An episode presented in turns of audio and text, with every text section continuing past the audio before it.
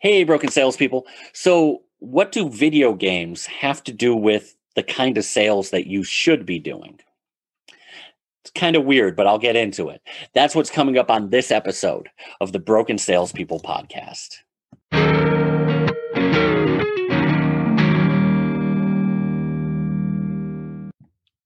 Hey, broken salespeople. Welcome to the workshop. My name is Red Staffstrom, and we are here to help you fix your broken sales skills. So for better or worse, I've worked in a number of different style sales jobs.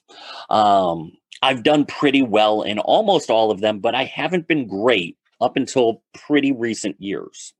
And the reason, and it's taken me years to figure this out, was I was fighting my own nature.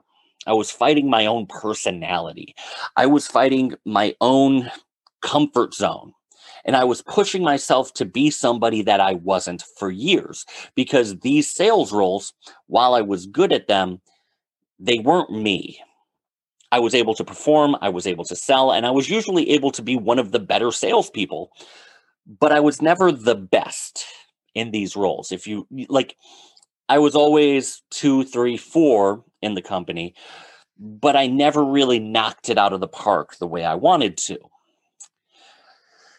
It's taken me until recently, the last few years, to realize that it's my personality, that I was trying to fit a square peg into a round hole, that my personality fits very well with certain kinds of sales, but it doesn't work for every kind of sale. The idea that one person can sell anything and everything is a myth.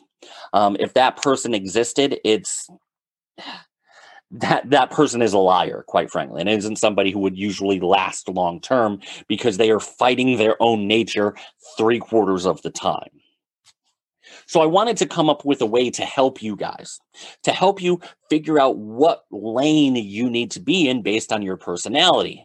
But I can't assume most of you are going to sit down and take these massive personality tests and say, okay, well, if you're an influence personality, you should be in this role.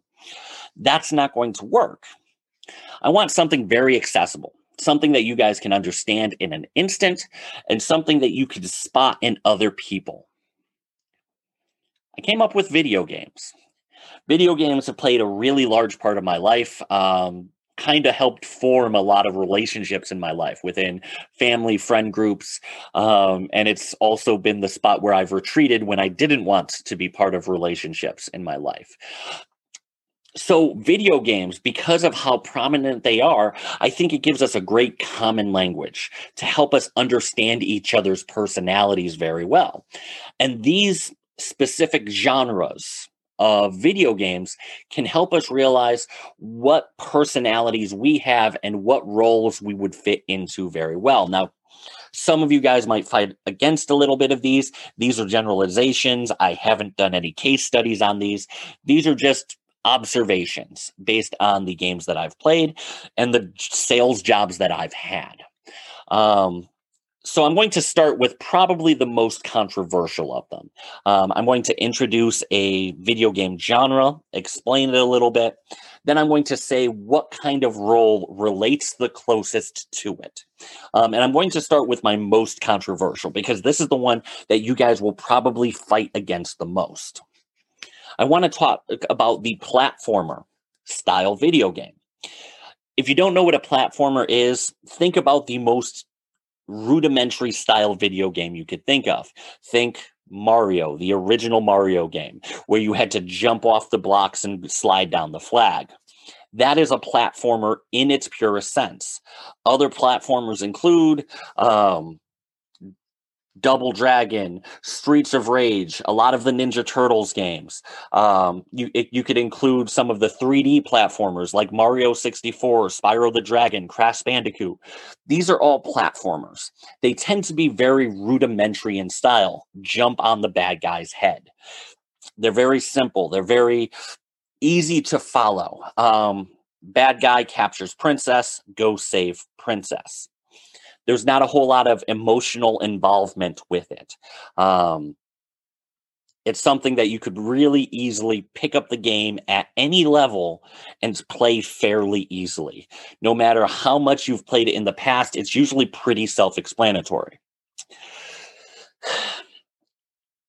Platformers are probably the simplest form of video game, so they relate to one of the simplest form of sales, retail sales. Um, by retail sales, I mean Best Buy selling T Vs, working in a pet store and doing upsells where you're responsible for certain K P Is like um, average basket cost. Um, furniture sales, somebody comes in for a couch, you sell them a couch. And yes, this is where you're going to fight against it the most, car sales. Yes. Um, I mean this as somebody who's done car sales for three or four years, um, probably three and a half if I'm doing the math right. And I was pretty good at it. I was one of the top at a few different dealerships. Overall, after getting out of car sales, I've realized how rudimentary it is. Somebody walks on the lot looking for a car, you sell them a car. Yes, there's more complicated things that you need to know in the background. Talk about financing. There's a lot more emotional engagement. There's a lot more fight um, and negotiation tactics that you need to have. But overall, the process is the same every single time. If you know how to sell cars, you can sell cars pretty much anywhere. Same thing. If you know how to play a platformer, you could pretty much play any platformer. That doesn't mean the car sales are easy or furniture sales are, are easy. There are more difficult platformers than others. The original Mario, very simple. Ninja Gaiden, made around the same time, but is renowned for how difficult it is. Still left to right scroll, save the princess. But the idea, the difficulty is not the same. I understand that, but that's why I wanted to start with the one that was probably the most controversial. The next one I'm going to talk about is the Battle Royale, the first-person shooter multiplayer game. Um, some of these. So on the Battle Royale side of things, uh, P U B G, Fortnite, um, first-person shooter, Call of Duty, they're multiplayer games.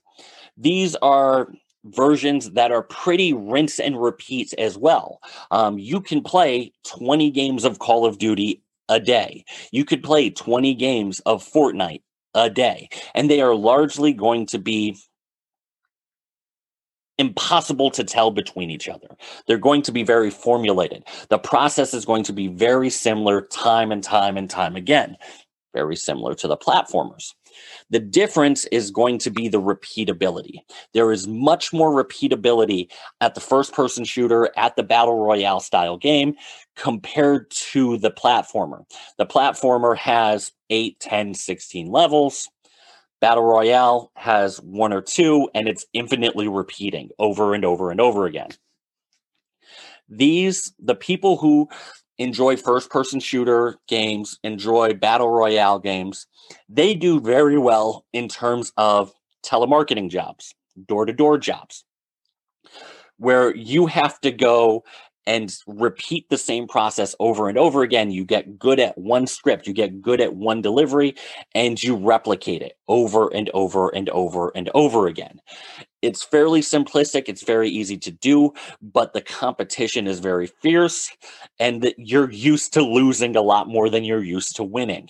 Um, especially if you are in a Battle Royale style game, there is a very low chance that you become the winner every single time.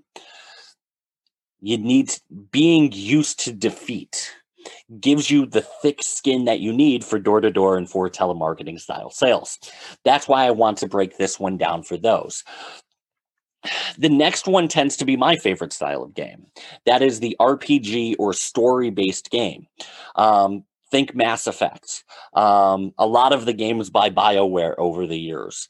Um, The new Spider-Man game, the new God of War game that was just set, uh, released a couple of years ago, um, Cyberpunk twenty seventy-seven, The Witcher, Skyrim.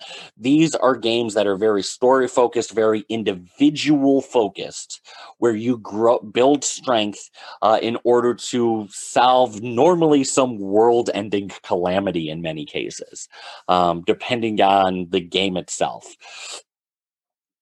These people tend to work very well as solopreneurs, Think real estate. People who like to have control of everything they possibly can, um, who like to have control of the resources, who like to know what's going on with everything, like to see that gradual level up and that gradual growth. Real estate sales works really well. Solopreneur sales, where you run your own business, that is the same kind of thing. Having that control, having that ability to see your own growth, in video games is the most closely mimicked in building an insurance portfolio, for instance. The next one is the other style of R P G, the M M O R P G, the massive multiplayer online role-playing game. The elephant in the room, that will probably always be the elephant, World of Warcraft. The idea with the M M O R P G is cooperation. You working with other people within a party, within a guild, to accomplish bigger goals than you can accomplish on your own. And working with real people, with their faults, with their mistakes. This is very similar to large B two B style sales, where you may not have control over every part of the process. You may have somebody who introduces you. You may have somebody who schedules the appointment, somebody who handles your paperwork. You have somebody else who handles the deliverables. Whatever you sell, you probably have a team of people that you have to coordinate with in order to take down the big boss, which is your client's goals. This uh, great uh, analogy for this is advertising sales.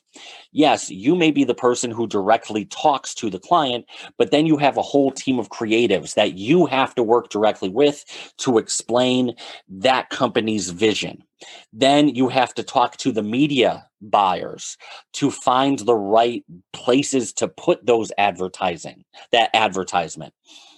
You have a whole team behind you, but you may be the person in front. You may be the tank of the operation, but that doesn't mean you don't have support healers helping you take care of and take care of the big objectives and tackle the big dungeons that you're after.